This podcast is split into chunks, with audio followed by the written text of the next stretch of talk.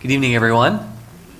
It's been a little while since I've been here, and uh, it's just good to see some familiar faces and to see some new faces as well. Glad to be with you. Um, we bring you greetings from the great state of Pennsylvania. Uh, it is cooler there than it is here, so we're also enjoying a little bit of temperature change. Uh, as Lucy mentioned, we have the awesome opportunity to work with the Core Discipleship Program. Uh, for those who don't know, it's a nine month discipleship and evangelism training program, kind of empowering young adults and adults alike to own their faith find their calling and to give them tools to change the world around them. And so they're learning how to give personal Bible studies, how to do literature evangelism, health evangelism, cross cultural missions. We have a big emphasis on mental health and practical Christianity and public speaking as well. And uh, if you're not able to commit nine months, we have a five month option for you uh, that starts in January and goes through the month of May. And then we're also going to have an online option available soon. But right now, our Three Angels Messages class is available for free. And so, if you'd like to get a taste for what the core program is about, what our curriculum covers, you can do that for free. And uh, we're going to be expanding our core online library over the next year or so. So, we're excited about that. And our website is coreevangelism.com if you'd like to know more information about what we do and how you can get involved. But uh, what we'll be covering this evening is the topic of healing from bad religion and church hurt. So that's kind of the title for this evening's message. Um, tomorrow we'll deal with our need of counseling uh, in, in, ways that maybe you don't uh, think. Uh, not everyone needs a therapist per se, but we're going to deal with that topic tomorrow. Kind of why we believe the stuff that we believe that's so harmful and hurtful. And then uh, tomorrow afternoon, we're going to open up for questions and answers uh, about this topic of bad religion and church hurt, how to navigate that. So if you have questions about these topics, uh, we're going to address those, have a short little uh, segment of thoughts that we'll share with you, and then we'll go into actually addressing questions and whatnot. So that's kind of our trajectory for the weekend. Uh, but we're stoked to be here. So this is my wife, Sarah. Um, I, yeah, I almost said I acquired you since I was here last, but that sounds quite uh, yeah. not what we intended. So anyway, we got married since I was here last, and I'm stoked about that. Um, so yeah, let's kind of talk about uh, this big picture of bad religion in particular. Um, what's the big deal? Why is this such a problem? And so, um, yeah, what are some examples of bad religion? Ooh, um, examples of bad religion. Maybe yeah. just unhealthy thought patterns or misunderstandings of God. Okay, yeah.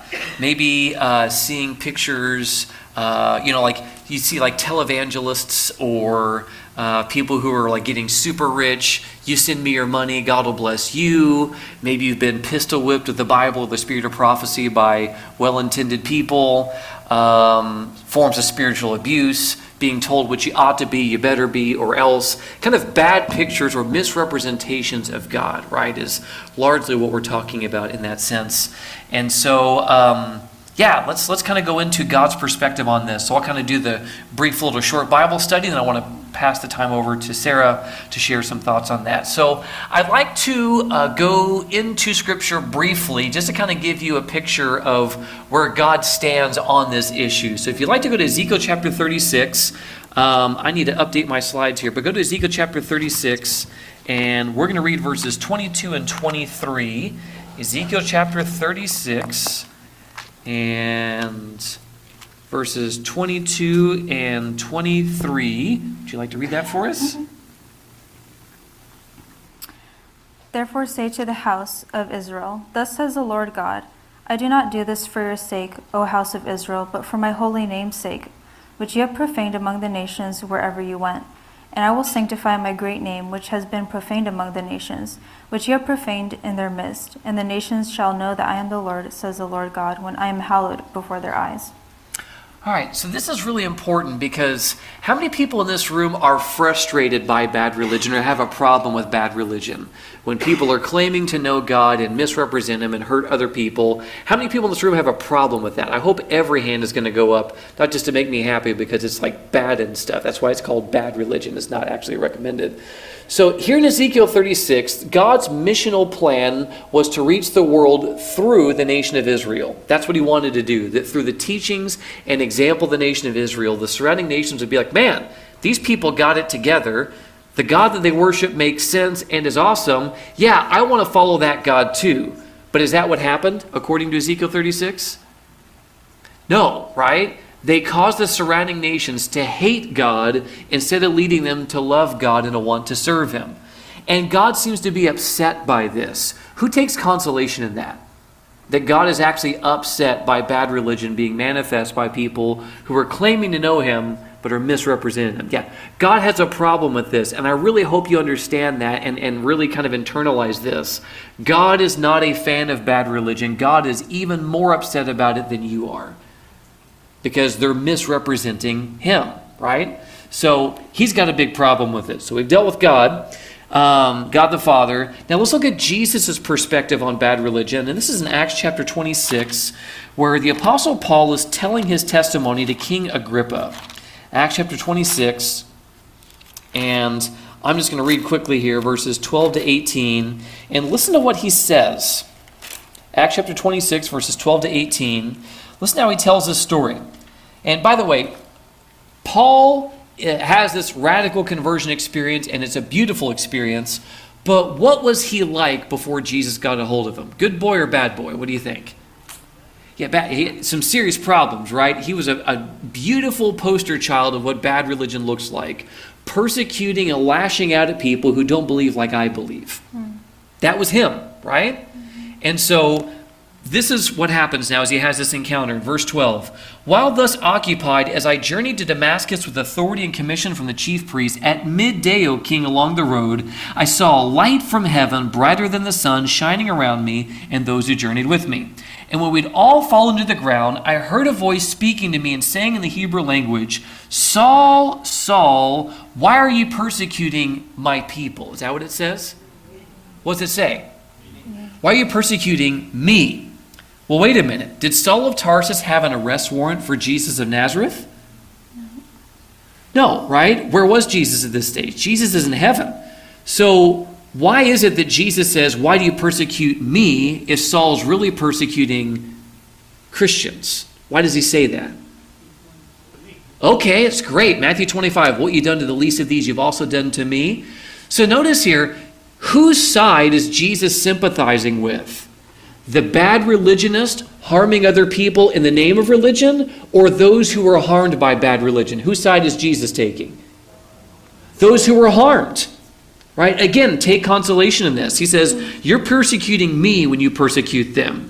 He says, It's hard for you to kick against the goads. So I said, Who are you, Lord? And he says a second time, I'm Jesus, whom you are persecuting. But rise and stand on your feet, for I've appeared to you for this purpose, to make you a minister or witness both of the things which you have seen, Jesus Christ himself, and of the things which I will yet reveal to you. I'll deliver you from the Jewish people as well as from the Gentiles, to whom I now send you, to open their eyes in order to turn them from darkness to light and from the power of Satan to God, that they may receive forgiveness of sins and an inheritance among those who are sanctified by faith in me. Here's the amazing thing in this circumstance, Jesus doesn't say, hey, you're a stinker and get out of here. He says, I came to you for this purpose so that you would be a minister for me to the Gentiles. I don't know about you, but if you were to do like, you ever have like those drafts that would happen when you're on the playground in schools or picking teams, who's going to be on my team to play basketball or dodgeball or football? Yeah, I wouldn't be picking him to be on my team, would you? And yet Jesus says, yeah, I want him on my team. But there's a big variable here. The big change that happens is Saul has a face to face encounter with Jesus Christ himself. And when that happens, he becomes a different person. Jesus doesn't look at Saul of Tarsus, this bad religionist, based upon what he currently is. He views him for what he could become. And let me ask you a question Was Saul sincere in wanting to do the right thing? Yes. We can't lose sight of this. Those who are deeply entrenched in bad religion many times are wanting to do the right thing, but they have broken infrastructure. They have mindsets that are out of sorts, right? Are you understanding? And I think we need to make sure that we do this, that we don't see them as just awful, evil people who hate God's guts and don't want to do anything right. Many times are people who want to do the right thing but don't have the tools to do it correctly worldviews, inherited or cultivated tendencies, and so forth. Does that make sense? But the good news is, God the Father has a beef with bad religion. Jesus has bad has a beef with bad religion. And the last thing is this statement from Ellen White, uh, one of the founders of the Adventist Church. And unfortunately, there may be people in this room who have negative views of Ellen White because of how she's been quoted or used by well-meaning Christians, right? Well meaning Adventists. And uh, the irony to me is when she died, the people in the surrounding community referred to her as that woman who always talks so lovingly about Jesus, not as this cranky old lady who told people what not to do, which is what some of us think about her, right? Anyway, listen to what she says. She says, Nothing frightens me more than to see the spirit of variance manifested by politicians. Is that what she says? Who's she talking about? Our brethren. Who are our brethren? Seventh day Adventists. Okay? Nothing frightens Ellen White more than seeing Seventh day Adventists act like children, lashing out at each other with a spirit of variance. She says, We are on dangerous ground when we cannot meet together like Christians and courteously examine controverted points. She's basically saying if you can't look like and act like Jesus when talking about Jesus, you need Jesus. That's what she's saying here. Okay? We're on dangerous ground if we can't talk with people who disagree with us on certain issues, even within the faith, like Christians and treat them with kindness. She says, I feel like fleeing the place lest I receive the mold of those who cannot candidly investigate the doctrines of the Bible. Anybody ever felt like walking out of a Sabbath school when things got too contentious? Anybody ever felt like walking out of a church board meeting or a church business meeting when things got contentious? She said the same. I feel like fleeing the place when this stuff happens. But then she says, those who cannot impartially examine evidences of a position that differs from theirs are not fit to teach in any department of God's cause.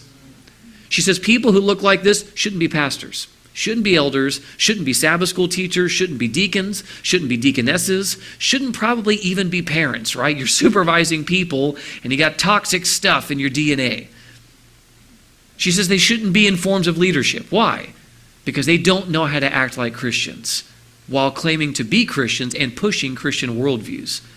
Are you with me? So Ellen White also had a problem with that. Now, she's not on the same plane as God and Jesus. We all agree on that, right? But as a founder of the Seventh day Adventist Church and someone who's many times misquoted, or her spirit is misquoted while her words are taken out of context and hurt other people, I just want to make sure it's clear that she's distancing herself from that as well. Does that make sense? Just want to lay that foundation. Now, we'll go into our next section here of my wife's story. Okay, so um, I have a big part of my story kind of rooted in the whole situation of bad religion. And I grew up in an Adventist home, and my parents were striving for balance. They were loving parents, and they ended up moving into this community that was pretty legalistic and a group of people that really relied on salvation by works. Um, whenever they thought that they were teaching righteousness by faith, which they're very two opposing thoughts and methods of doing things, but somehow they uh, melded together and it didn't work out very well. Um, so, my impression of God was um, that He was really strict, He was very overbearing. Um, he was just not the most friendly person, even though he was labeled as love. And um, my impression of God deteriorated because of the way that he was portrayed to me. And that, you know, misinterpretation of God's character really caused me to believe that a God of love really didn't exist. And I ended up being so scared of God, you guys. Like, I would go to bed um, crying and confessing over and over and over again because I thought that God wasn't pleased with me. And I was really trying to earn his favor. Um, and the works that I did, the prayers that I did, you know, waking up at 4 a.m., thinking that that was going to earn God um, or my favor with God. Um, and honestly, it was pretty miserable. I felt like I could never be good enough for him. And so at that point, I thought, well, like, is it even worth trying? But even with that thought in mind, I try to press forward regardless. Um, and honestly, that is where things really went wrong for me because looking back, if you told me to love, trust, and serve someone with the character that my mind had of God, I wouldn't trust that person or love that person at all right? But here, um, a church was pushing this idea of me like trust God and you know do what He says you should do. Whenever like the person that He really was in my mind and heart was not a safe person. Um, and I just believe that you know so many of us as Christians have these distorted thoughts and beliefs on who God is, and um, it's just really a misalignment with His character. So that kind of legalism that I grew up with affirmed my already anxious heart, um, and honestly, that um, that would be the state of mind and heart that would ensure that all of my bases were covered so I could be right with God in the church. Like, I really felt like I had to be very anxious um, in order to achieve a certain level or expectation. And constantly, you know, my community would affirm that to me. There was no alternate route, there was no really um, level of peace that I could have within the church. I just felt like anxiety was the way to do life and the way to do spirituality. So at that point, um, leaving God was really my only option to get out of that place of misery. And so uh, one morning I just decided that I had enough of the way that spirituality was done, the way that religion was done. And I just got up and left that morning and decided, you know, I was going to try to find love or, you know, more balanced thinking in other places. And I hoped that one day I would find a God of love, but I wasn't sure at that point if he really existed just by the way that he was portrayed to me. Um, and that led me to deconstruct, which we'll talk about a little bit more. Um, but that deconstruction eventually led me to deconvert, and that caused me to be in this place of emptiness, loneliness. I was just raw and broken from that whole whole experience, and really vulnerable. Um, and because I was now believing that manipulation and coercion were how God operated, it really shut down my ability to see it in other people and view it as unsafe and unhealthy. So that kind of mindset and way of growing up and you know those ties to spirituality um, really set me up or primed me, I would say, for entering into abusive relationships because um, my brain didn't know that that was unhealthy and I ended up um, being in an abusive relationship for years, um, thinking that it was actually a very godly relationship, uh, which is unfortunate. It just shows you kind of the state of mind that I was in. I really didn't know how to think critically for myself, and um, when somebody was telling me like everything I should do or demanding things of me or making me feel like I would never be good enough um, or putting like these endless requirements on me, it really felt normal because it was like the religious context that I left. And I had no idea that this was unhealthy or wrong. Um, and I would say if I did have a healthier view of God and knew what the balance was supposed to be, I more than likely would have seen those red flags and would have run from that, right? Um, let's see.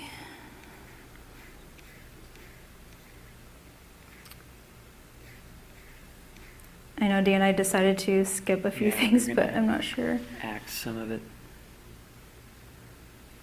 There you go. Oh, okay.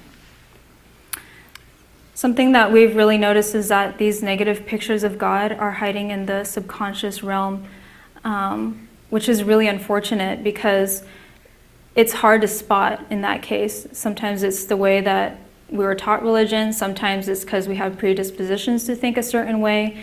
Um, and it's honestly hard to disentangle, but it's not impossible. And w- another thing that we've noticed is that fear based religion um, is not only a huge part of my story, but countless others.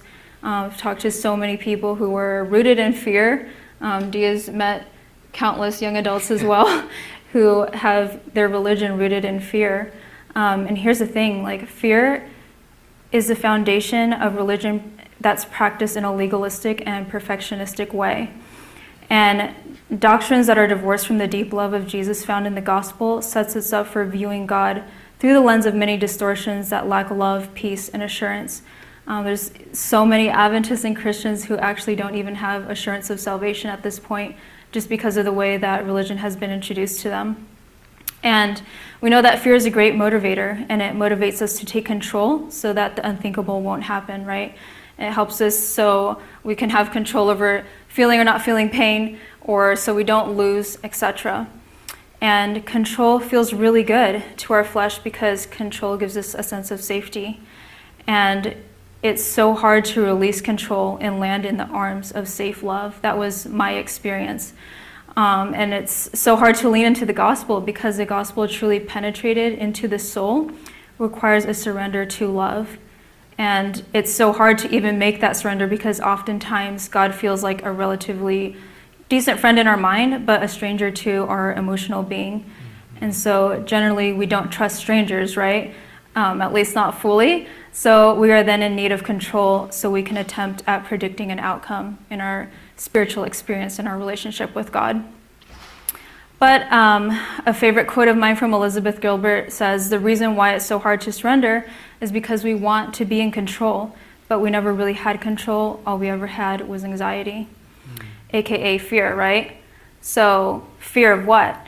You guys can help us name some things, but for a lot of people in my community, and for me, it was fear that my kids will make it to heaven, or fear that God will be mad at me if I don't wake up and do devos at 4 a.m., right? Or fear my religious leader is going to give me the stank eye because my skirt's not long enough. Things like that, right? And we could go on naming fears that come up in the religious context for days. Um, but honestly, it's really heartbreaking because at the bedrock of how we practice religion lies fear, which is honestly in complete opposition to the bedrock of the gospel. And the bedrock of the gospel is love um, which is re- really reassuring to my heart. And I'm so thankful to God that that is the case. Um, and it's kind of ironic because perfect love casts out fear. So if we truly had the essence of the gospel, which is love, in the way that we practice religion, fear wouldn't even be an option. We wouldn't need those cognitive distortions like perfectionism or black and white thinking, legalism, etc., to access God. Um, be holy, or be self assured of our salvation. We um, wouldn't have to lean on those distortions, right, to earn our salvation. And I really think that um, church hurt and bad religion would significantly drop if um, our religion wasn't rooted in fear. And that's why Dee and I are so passionate about calling these issues out.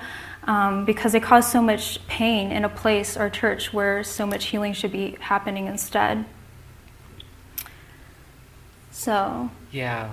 So I think that this is kind of, it's important for us to kind of realign our worldview that what the foundation of our experience should be is not, I have to do these things to ensure that God will like me, or to get myself out of trouble, or to get myself out of debt, or so forth, but to recognize that the beautiful objective truth of the gospel is that God loves you, full stop. Not God loves you if whatever, right? You do this or don't do this. And love is the best motivator.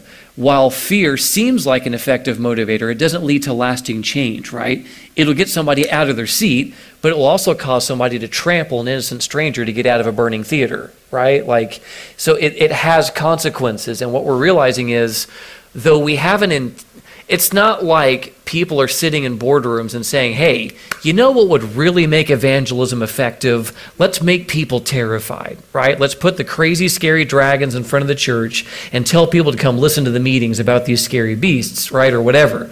Um, and those beasts are in Revelation, but is that the best motivator to get people in the building or to keep them in the church? The answer clearly is no, because those people largely don't stay. So the question is, what do we use as a motivator? And love is a far more effective tool. Now, it doesn't mean that love doesn't have um, parameters within it, right, on what a healthy relationship looks like, and the fact that God has principles for our flourishing. But anyway, I just think that's uh, an important caveat there.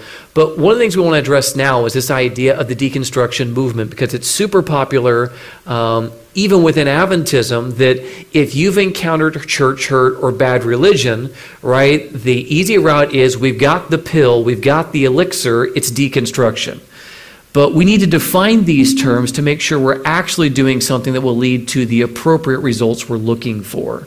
Um, because the more research we've done on this, we're realizing there's probably a better way to go about this, but it's super popular uh, within social media. So I want to kind of talk on some of that. Yeah, and I really think that the reason why it's popular is because so many people are hurting um, in their spiritual life. There's this massive, you know, separation or spiritual um, distance, if you could call it that, that's happening between people and God because people are no longer viewing God as a safe person based on how religion is, you know, taught to them. And so, of course, if something doesn't feel safe or is not working for you, it's only natural, right, to want to just throw it out. But Dee and I are just saying, like, hold on a second, like, pause and um, let's see how we can do something maybe a little bit different that isn't so drastic. So, um, the deconstruction movement and its origin started with someone named David Hayward, um, who calls himself Naked Pastor. And he's saying that, you know, if you're interested in deconstruction and spiritual journeying, freedom from freedom of thought, or looking for your authentic self, you're welcome to join me while I search too. And his original definition for deconstruction is um, it's not the slight change in a belief system, it's the demolition of one's belief system, and it truly is meant to help you deconvert. Yeah, so that's actually not his definition. He's redefined what deconstruction is. And so, uh, and it's an important clarification because what he's calling deconstruction is not like, oh, we'll just tweak this, right? This was wrong, so tweak this. He's borrowing language that doesn't mean that. It doesn't mean adjustment. It doesn't mean a little bit of this, remove a little bit of this, but put this instead. He's using a word that implies you tear the whole thing apart. And so the real definition of deconstruction is basically taking a sledgehammer to anything in the house you don't like. Now, that could be important elements that hold up the entire structure, right? It's basically just start swinging and get rid of things that you don't like. And that's dangerous because you could end up getting rid of very important infrastructure that the whole house needs to succeed. Does that make sense? And so, while it sounds vogue and cool to say deconstruction, the problem is the original definition does not lend to you keeping your faith, it leads to complete deconversion. Does that make sense? So the original language is not helpful, nor should it be used in a context of trying to realign your faith experience to be more biblical and less toxic. That's not really an option with this original definition of the word deconstruction. Does that make sense? Okay. And so there's many examples of this. Uh, Joshua Harris is one of them. Um, how many people have heard of the book I Kiss Dating Goodbye? Anybody heard of that book? Well, Joshua Harris has kissed Christianity goodbye at this stage, unfortunately. And a lot of this happened because he came from a framework of a very conservative environment. He wanted to write a book that would change the world. I think his family was in the publishing work, and he did. Um, and his book, later in life, he came to recognize had helped some people. His book had also hurt some people, and there's tension there. Um, and what he eventually confesses to later is that there was a lot of fear inside of him as he wrote this book. He wrote it when he was 19 or 21 and had been in one relationship. And yet, this book became the Bible on relationships in many evangelical and homeschool uh, conservative environments. Many Adventist families were using this book and saying, This is like the thing. And while it is good to understand that dating is not just this recreational venture, who cares what happens to your emotions or whatever, it's fine. His attempts at bringing balance to the equation went in the opposite direction, and part of the reason for that was because the bedrock for why he was writing was fear. He confesses this later. There's a TED talk called Brave Enough to Be Wrong or Strong Enough to Be Wrong. I always get it confused. But it's quite in, intriguing uh, what he shares. This is as he's in the middle of his journey before he left Christianity.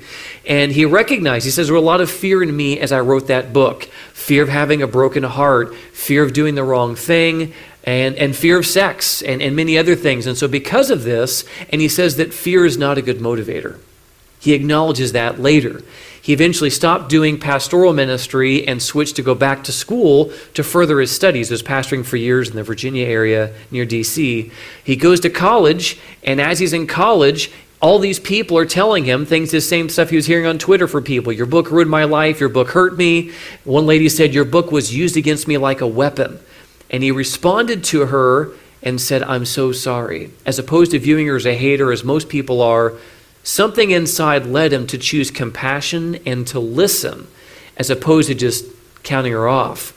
And as they start to dialogue back and forth through their, their uh, instant messaging or direct messages or whatever, she said, No pastor has ever acknowledged he was wrong in my life. This is the first time someone has said, I'm sorry. from any religious leader in her life. And two, that she'd ever had someone take time to hear her story. And as he hears her story and starts to process this, then he goes to college, and other people are telling him similar stories, and he's struggling because he really meant well when he wrote the book. He wasn't trying to hurt people, but again, like Saul of Tarsus, he had infrastructure that's not set up for success. Are you understanding? Especially if the bedrock is fear. And so, in his context, he eventually made a documentary. You can watch it on YouTube for free called I Survived I Kissed Dating Goodbye. And it's pretty thought provoking. Do I agree with all of his conclusions? Maybe not. Um, but there's some very interesting thoughts that he came to as he realized this tension of I wanted to do the right thing, but then people were hurt and wrestling through the, the pain of that. And he came to a more balanced view at that stage but eventually, the problem is in many conservative environments, and we'll allude to this tomorrow, uh, tomorrow morning, that our identity for many of us, especially in conservative environments, can many times be tied to being right because we're standing for the right. And so the problem is when someone challenges something that you believe, even if it's just this teaching or this perspective on this one topic, the problem is your identity was tied. You have skin in the game. Your identity is tied to being right. And if someone shows you that something you believed was wrong, that's now an existential threat to you at the identity level. Are, are you tracking? And eventually, this eroded any form of real foundation that Joshua Harris had. And eventually, he found himself being separated from his wife and questioning his own faith. He's now divorced from his wife and no longer identifies as a Christian. And the reason why this happened was these environmental factors we're alluding to tonight of having infrastructure that isn't healthy woven into your Christianity. And if you go even further in having your identity tied to being right and someone shows you to be wrong, you've got nothing left to stand on. Does that make sense? You also are in danger, right? If you're just inheriting your parents' religion or something else and you're just regurgitating it when someone challenges something that you believe, well, you don't even really believe that. You're just borrowing somebody else's belief system and peddling it as your own as a second generation adherent, but it's not actually yours. And when somebody challenges it, this is why so many young people, once they get to college, even Adventist college, when somebody challenges their beliefs, they don't know what to do. When someone gives an argument you never heard before, they don't know what to do, and eventually the whole foundation just crumbles. Are you understanding? And it's because we aren't dealing with deep root issues. People finding a deep, abiding love relationship with Jesus that's founded on truth and that's theirs individually. When we don't lay that foundation, harm ensues or insecurity will arise and people will just fall out the back door. So that was Josh's story, and it's an unfortunate one. Um, but we see examples of this, kind of this interweaving of bad religion. But the common denominator for many of these stories that we could marshal this evening are bad religion, misalignment with the gospel, religion steeped in man made constraints, control, abuse, righteousness by works, quick fixes, prosperity gospel, black and white thinking, etc. And we'll readdress some of these points over the course of the weekend, too. Go ahead. okay, so a question then is Is there uh, a place for deconstruction? Right? Like, is there is it bad? Is it good? Is it indifferent? Is it, is it neutral? By original definition, it's a complete destruction of one's belief system. So, is it safe or healthy for a Christian to deconstruct? I don't know about that. Is there a place for deconstruction at all? I would say yes. Some examples of this are King Nebuchadnezzar. In Daniel chapter 2, he's in a crisis. He's had this, I was going to say nightmare. He's had this dream and this vision, and he doesn't know what to do with it. It's very important. He doesn't have any resolution to how he's feeling, he doesn't know where to go from here. And so, what King Nebuchadnezzar does is he calls his wise men and does the religion that he's running to provide him any solutions? No. They say, We don't have your answers, and no one can have those answers, and nobody in their right mind would even ask such a thing. And when your heart is anxious and you're longing for resolution, and your religious leaders are telling you, yeah, that's not really that important, no one can do anything about that, except the gods, by the way, their dwelling is not with flesh. They don't care about us. They don't live here. They don't pay attention to us, right? We put our obedience in the vending machine and sometimes we get their favor, but they're not accessible. He realized the futility of the religious structure that he was in. It couldn't actually provide heart solutions, it couldn't provide anything. And the God of heaven intervenes in this man's story and actually does something about it. There was a God who heard and knew his anxious thoughts and was willing to do something about it and sent Daniel to help him.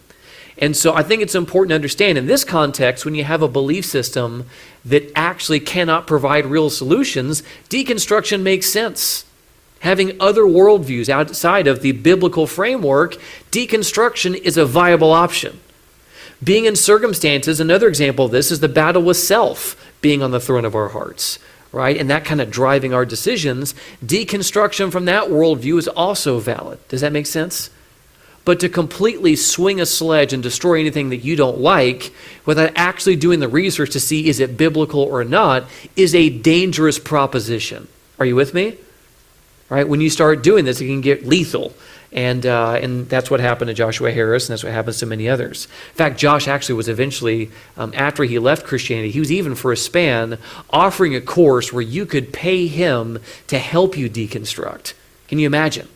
He went from being a pastor to being someone, if you put money in my offering plate, right? If you pay me, I'll help you leave the church.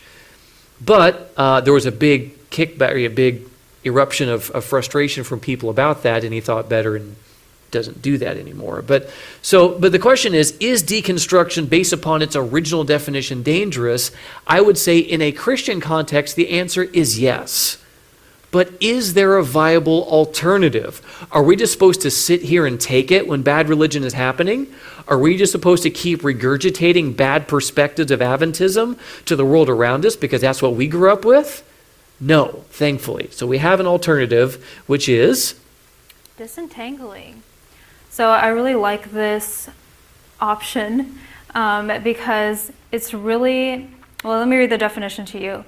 It's basically freeing your faith, your mind, your heart from entanglement with man's demands. It's extricating your faith from its entanglement weaved by power struggles, unhealthy views of God's character, abuse, and misalignment with the gospel. And I really love this because you're not needing to throw out Christianity or the gospel as a whole. It's really giving you an opportunity to disentangle any distorted thinking or teachings that you were taught, um, and or you know um, predispositions to certain ways of thinking or doing things um, from the gospel itself, from Jesus Himself. Um, and I think it's beautiful to be able to preserve um, Jesus and the gospel while also, you know, getting rid of and fleshing out the things that we've projected onto God and His character. Um, and I think at least in my experience, it's been an incredibly freeing experience to do that. Um, I deconstructed, like I said, but also when I came back to Adventism after years of not attending church, I had to make that decision of like, what do I do now? And the only reason why I ended up in Adventism again was because of a rash promise I made to God that if He would get me out of the abusive relationship, I would go back to church.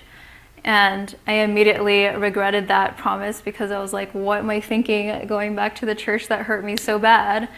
But thank God I was able to encounter this different method of doing things instead of just throwing out Christianity as a whole. I could just clear the slate and start this disentangling process with God. So, this idea that you can take and re examine, right? So, it, it does take some work right? The lazy and easy route is to just leave. Swing a sledgehammer at anything that you don't like and leave. But the difficult work, but the worthwhile work, is to actually do the digging for yourself. Search the text of Scripture. My church said, if I don't do this, then God's going to be angry with me. Does the Bible really teach that? Hmm. Right? Like to actually go through that process of making your faith your own and sorting through it, you spit out the seeds and you keep what is good. And when you do this, it's an incredibly rewarding process because your faith is now yours, for one. And two, you can now recognize, oh my goodness, something that I was so vehemently opposed to is not only just a biblical teaching, it's actually beautiful and enjoyable when seen from God's perspective. Does that make sense? So you can actually fall in love with things that you used to not like by seeing them in their proper perspective and what God intended and seeing the true heart of God through those teachings.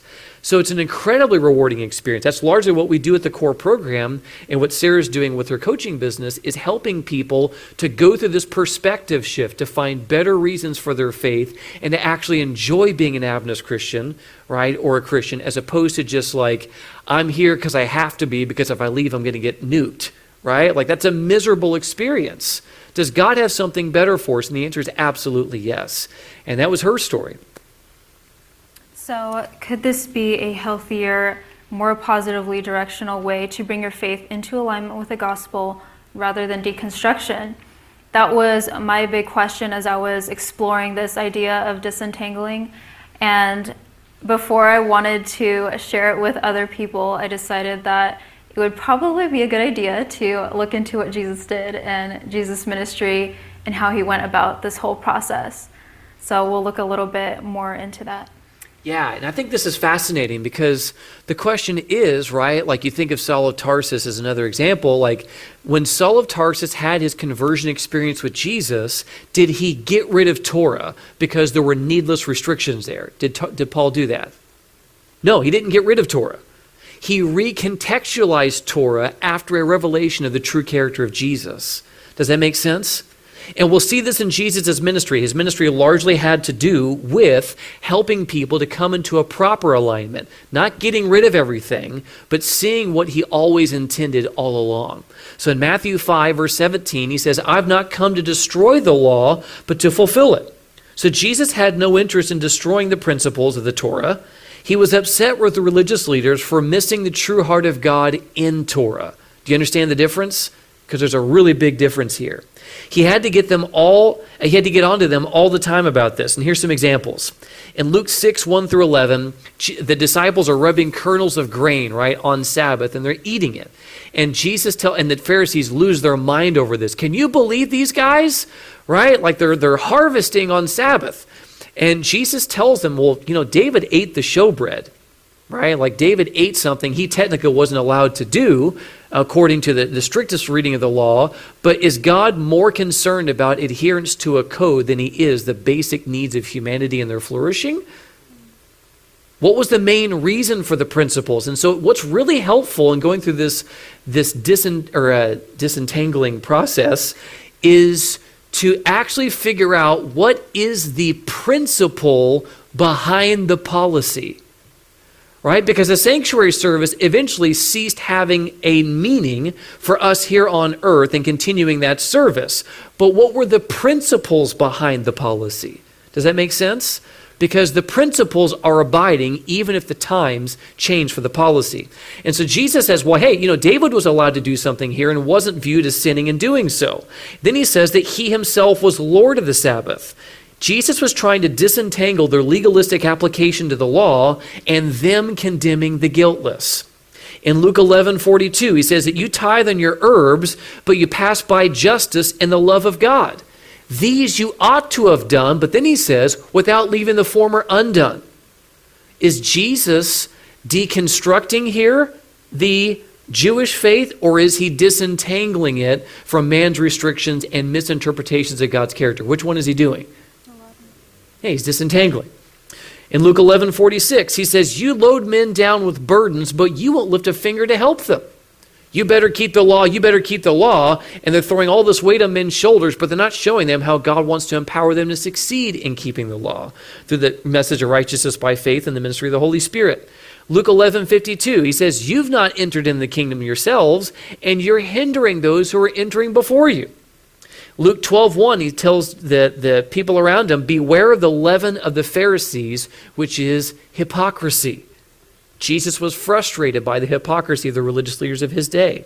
On John 7, 21 to 24, he says, You circumcise a man on the Sabbath to fulfill the law of Moses, but you criticize me for making a man completely well on the Sabbath. And then he tells them to judge with righteous judgment. You're being ridiculous even in the death of Jesus, right? They don't want Jesus to be on the cross for too long because sundown's coming. So we're crucifying an innocent Messiah that we've been longing for, but man, oh man, we don't want to make God angry, so let's make sure he's dead before sundown. Are you understanding?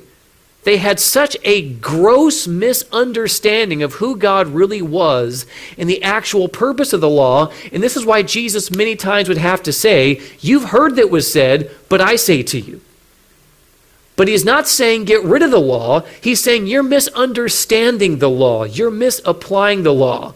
So our point is Jesus' ministry did not consist of deconstruction. Jesus' ministry consisted of disentangling. Are you with me, guys? He was spitting out the seeds and pointing people to the true reasons and the true principles behind Torah. He didn't get rid of the law, the prophets, or the wisdom books. Paul didn't have that ministry either, okay? Yeah, I just found so much consolation in studying this out and seeing this so vividly because literally, like, Jesus was not okay with the pain that I went through he wasn't okay with the struggle that I went through. In fact, like he came to earth to set the record straight of the things that I was struggling with. And that encouraged me so much. It wanted me to it made me want to really align myself with his mission and the way that he did things. Um, and to know that he had the biggest job of bringing balance to a religious system made me feel so encouraged that yes, he did have authority over this and he is able to set us free from all kinds of mis- misconstructions um, that we may have about him and his character. Yeah. Another one here is uh, John chapter 5 and verse 18, where Jesus has just healed the man at the pool of Bethesda. And it says that the Pharisees and Sadducees wanted to kill Jesus because he, not only because he broke the Sabbath, but because he claimed that he was God. And that statement is a bit kind of tricky. Uh, one of my mentors uh, and, one of my teachers, and I went through a Bible college, tells a story that he, when he first became an Adventist, was super excited about the Sabbath and all these other things. And there was this guy who was walking across the United States of America carrying a cross. It had two wheels at the base of the cross, was walking across the country, witnessing and sharing with people about Jesus. And so uh, my teacher tells this guy, like, oh, hey, that's cool. Uh, that's really, that's awesome. Hey, what do you think about the Sabbath? And the guy says, the Sabbath? Jesus broke the Sabbath. And he's like, no way, dude. Jesus would never do that. And he says, go to John chapter 5 and verse 18. And he reads this text and he's like, uh, they didn't tell me this one in the Bible studies. Like, he doesn't know what to do with it. But then he started doing a deep dive into the original language of what's going on here. And in John chapter 5 and verse 18, the word that's used for broke is the word luo. And every other time the New Testament, its usage is actually implying to loose or to untie. And this is fascinating because it doesn't actually say in the original language that Jesus broke the Sabbath. It says they wanted to kill Jesus because he was loosing or untying the Sabbath. What's another word for that? Jesus was disentangling the Sabbath, and it led the bad religions of his day to literally crucify him. Jesus himself was crucified by the conservatives and the liberals in the politics of bad religion. Right? He was crucified by both of them. So in John 5, verse 18, uh, we have that, that reference as far as Jesus loosing or untying the Sabbath. And again, in Matthew 5 through 7, he keeps saying, You've heard that was said, but I say to you. You've heard that was said, but I say to you. Um, but the fascinating one to me is actually in Matthew chapter 26. I mean, they're all fascinating, but another one is where Jesus is wrestling with bearing the weight of the, the sin of the world. This is found in Matthew chapter 20, 26, verses 36 to 46. And uh, this is really helpful for us as kind of as we were weighing through this whole idea of deconstruction and what the viable options are. So in Matthew chapter 26, verses 36 to 46, it says this. Then Jesus came with them to a place called Gethsemane and said to the disciples, Sit here while I go and pray over there. And he took with him Peter and the two sons of Zebedee, and he began to be sorrowful and deeply distressed. And then he said to them, My soul is exceedingly sorrowful, even to death. Stay here and watch with me. Then he went a little further and fell on his face and prayed, saying, O my Father, if it is possible, let this cup pass from me. Nevertheless, not as I will, but as you will. And this goes on three times. I'm sure you've heard this story before. But Jesus was wrestling with the weight of what God was asking of him, with the cross that he had been given. This was difficult for him. And I think this is important because at the end of the day, Jesus chose to submit to something difficult regarding the will of God for his life. And this is very important for us because many times deconstruction sounds like a unique option and it sounds attractive at first glance, but what you're really getting to the deep issues many times is that there are things in Christianity that make us uncomfortable.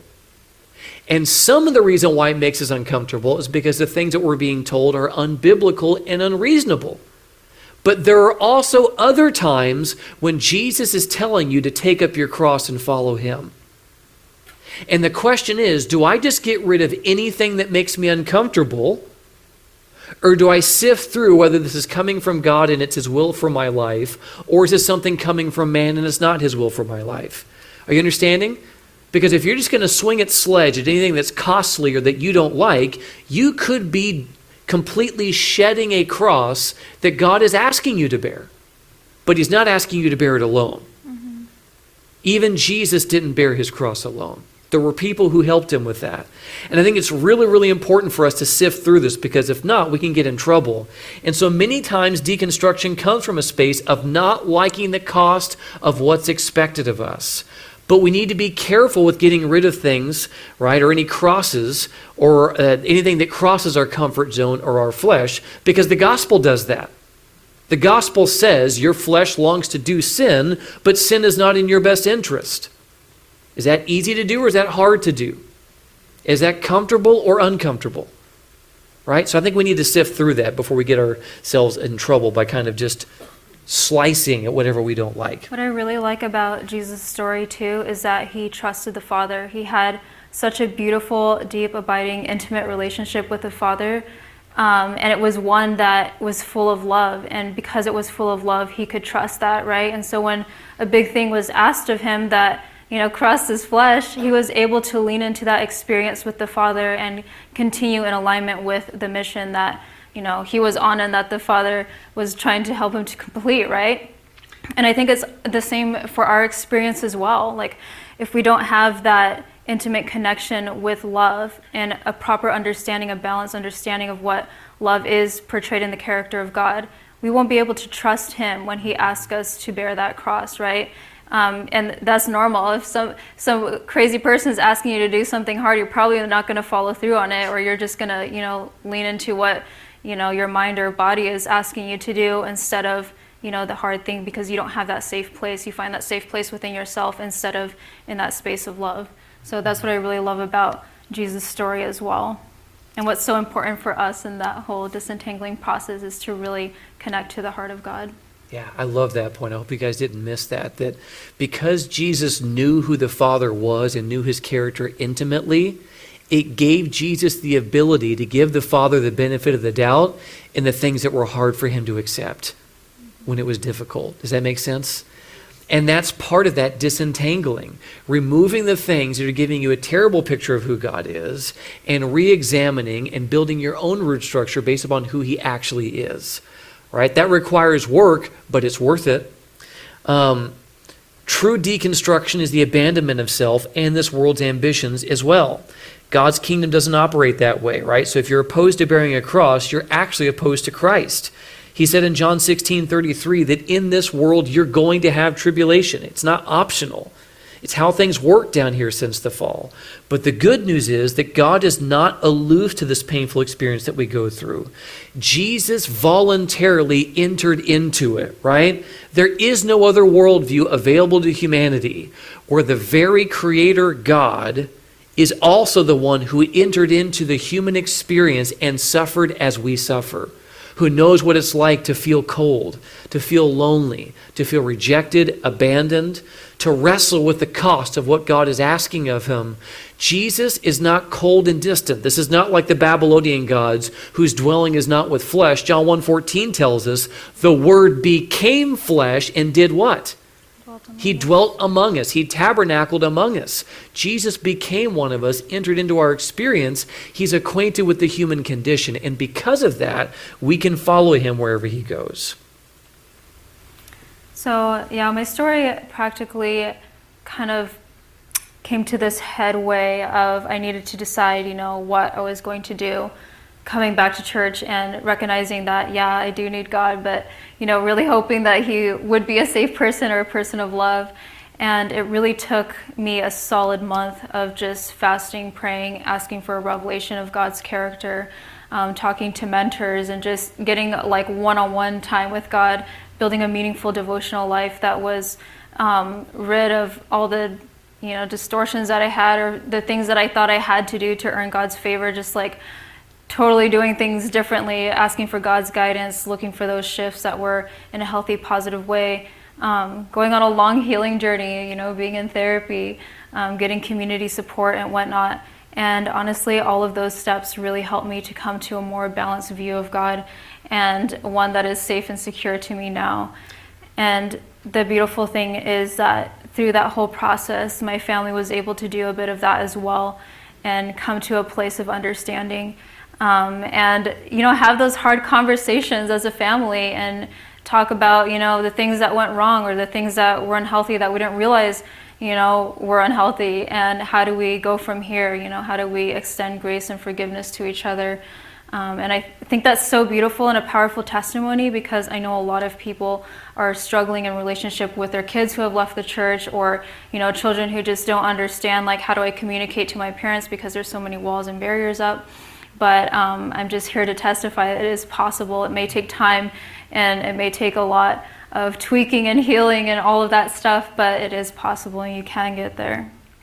And um, part of the other beauty of the story was that when she went through a process of like building the courage to re-enter church, God brought her to a church that was tailored to know what she needed, Mm-hmm. um, which I thought was also beautiful as she tells her story of like, there were people in my church who knew how to build real community, who knew how to be loving and supportive, who were intelligent in regards to recovering from abuse, who were intelligent in regards to how to rebuild your life from seeing a bad picture of God to a good picture of God. And I just love how God showed up in such a beautiful and profound way. She made a pledge, you know, if you get me out of this mess, I'll serve you, and then was scared.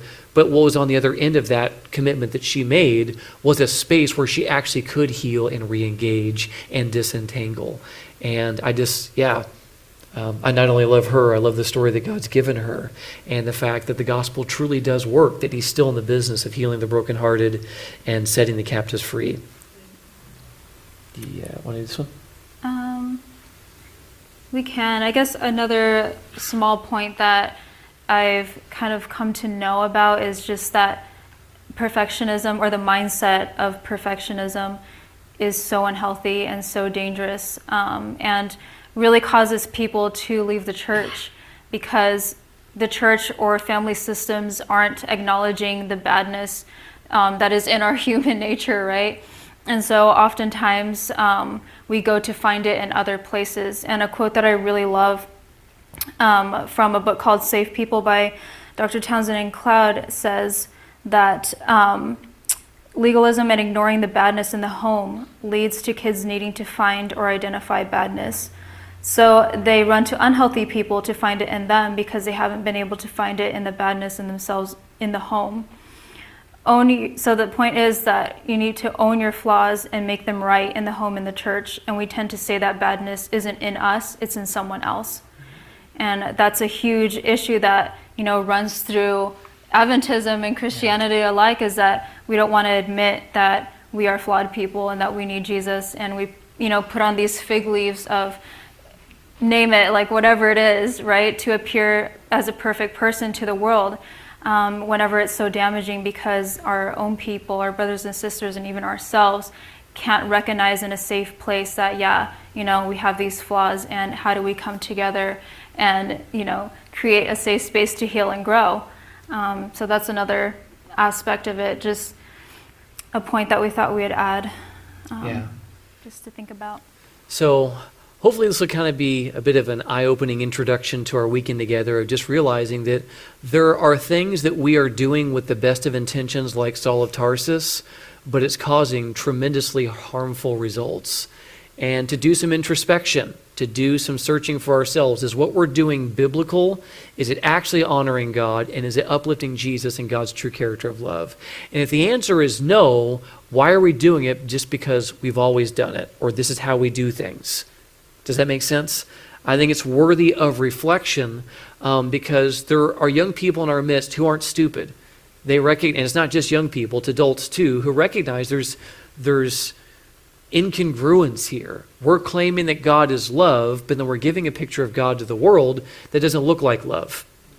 And, and many times it's subconscious in nature. It's not like we're saying God's a monster, follow him anyway. But we'll say that God is love, but then we'll say other things that imply a very different picture. And so we were doing a seminar on this a couple weeks ago, and um, one of the, the illustrations I gave was what is the picture that's given of God as a result of the things that you're saying and implying? If you could put an emoji that would signify what God looks like based upon what you're teaching and implying, would it be a happy face or would it be a frowny face? And to ask that hard question, because we may be thinking, well, it's biblical and people seem to stand by it, but if it makes God look like a monster, is it actually biblical? In the same way of saying the seventh day is a Sabbath and not anything else, and you're dumb for thinking otherwise, is that really preaching the Sabbath truth? No. Now, the fact that the seventh day is indeed the, the biblical Sabbath, that is a true statement. But the spirit in which that's communicated can imply something very different. Are you understanding? And I think we need to understand that there is a psychology behind the way in which we communicate and how people hear and especially for people who are already conscientious, conscientious in nature, right? So if someone has an already anxious heart and we give this gnarly picture of God just looking over your shoulder, you're never going to be good enough, what do you think that's going to do to their already anxious heart? So you make the anxiety go up or go down? Up or down? Yeah, it's going to go up, right? That's going to be a problem. And so I think it's important for us to not abandon our truth and to let go of our biblical principles. The question is, we want to ensure that we're communicating those principles in a way that actually honors who God is and what He's about. Does that make sense? We still preach Bible truth. We still have our distinct and unique message, but we do it in a way that actually properly represents Him and doesn't lead people to reject Him. Yeah? I think a huge part of this too is just going on your own healing journey. Like, what wounds do you have? What are, what is the environment that you came from? Was it unhealthy? Because oftentimes our view of God is shaped by our environment, our families, our communities, our parents. And so I think that's a huge component of it because if we are truly broken people um, with deep wounds in our past, and then um, we, you know, spread the gospel out of that place of unhealthy views of God or woundedness, then it's probably not going to come across um, very accurately, right? So that's something that Dee and I have had to do as well. And honestly, me going on my healing journey, just being in therapy, talking to mentors, has helped me reshape my view of God, has helped me to know what love and safety does look like. And in that headspace, truly be able to be in a headspace of being able to receive, you know, God's love and um, properly understand the word and how he shares his character. It's not um, me misinterpreting it because of what I believe or have experienced, right? So. So that's uh, that's kind of our introduction for the weekend. Uh, we do want to let you know about a resource here. Um, we talked about core at the beginning of the program, but um, Sarah is beginning to do a work of creating resources um, whether that be things in writing form, in video form, and also providing coaching opportunities. So, this is something that is of interest to you, of recognizing that um, I struggle with some of these things, I have an unhealthy picture of God, I don't know how to navigate some of these things, um, how can they get access to these resources you're beginning to create? So, right now you can go to my Stan Store or follow me on Instagram called Hey You're Brave. And I'm just really passionate about this project because um, just me being on this journey has brought me so much joy, so much fulfillment, so much satisfaction, so much healing, and I want that for other people. And um, yeah, I received certifications in these areas to be able to um, properly guide people on their journey to finding spiritual healing, closing the gap of spiritual distance, and being able to go on their own journey of developing deep intimacy with God. And I truly believe that's healing your most important relationship. We often want to heal relationships with our families, our parents, our boyfriends, girlfriends, husbands, wives, whatever. But truly, it starts with our relationship with God that will then ripple out into all of your other relationships and dynamics. So, Yeah. yeah. So that could be helpful. Um, give a follow there at Hey You're Brave, Y O U R E Brave, and uh, more and more resources are coming. So we're excited about that to kind of resource our church to help people have a, a better connection with God and better view of themselves.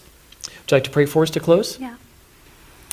God, thank you so much for this opportunity to share tonight and just have a conversation about um, real pain and real difficulties that are going on in the church. And we're just praying that your Holy Spirit will um, continue to work in our hearts and lead us to a place where uh, we can continue to find deeper um, relationship with you, but um, also spiritual healing and emotional healing, and just be able to not abandon our faith completely, but be able to find a balanced, healthy view of you that can just be the guiding force in our lives, that can be the safe space that we need, um, both now and for eternity. And we ask this in Jesus' name. Amen. This media was brought to you by Audioverse, a website dedicated to spreading God's Word through free sermon audio and much more.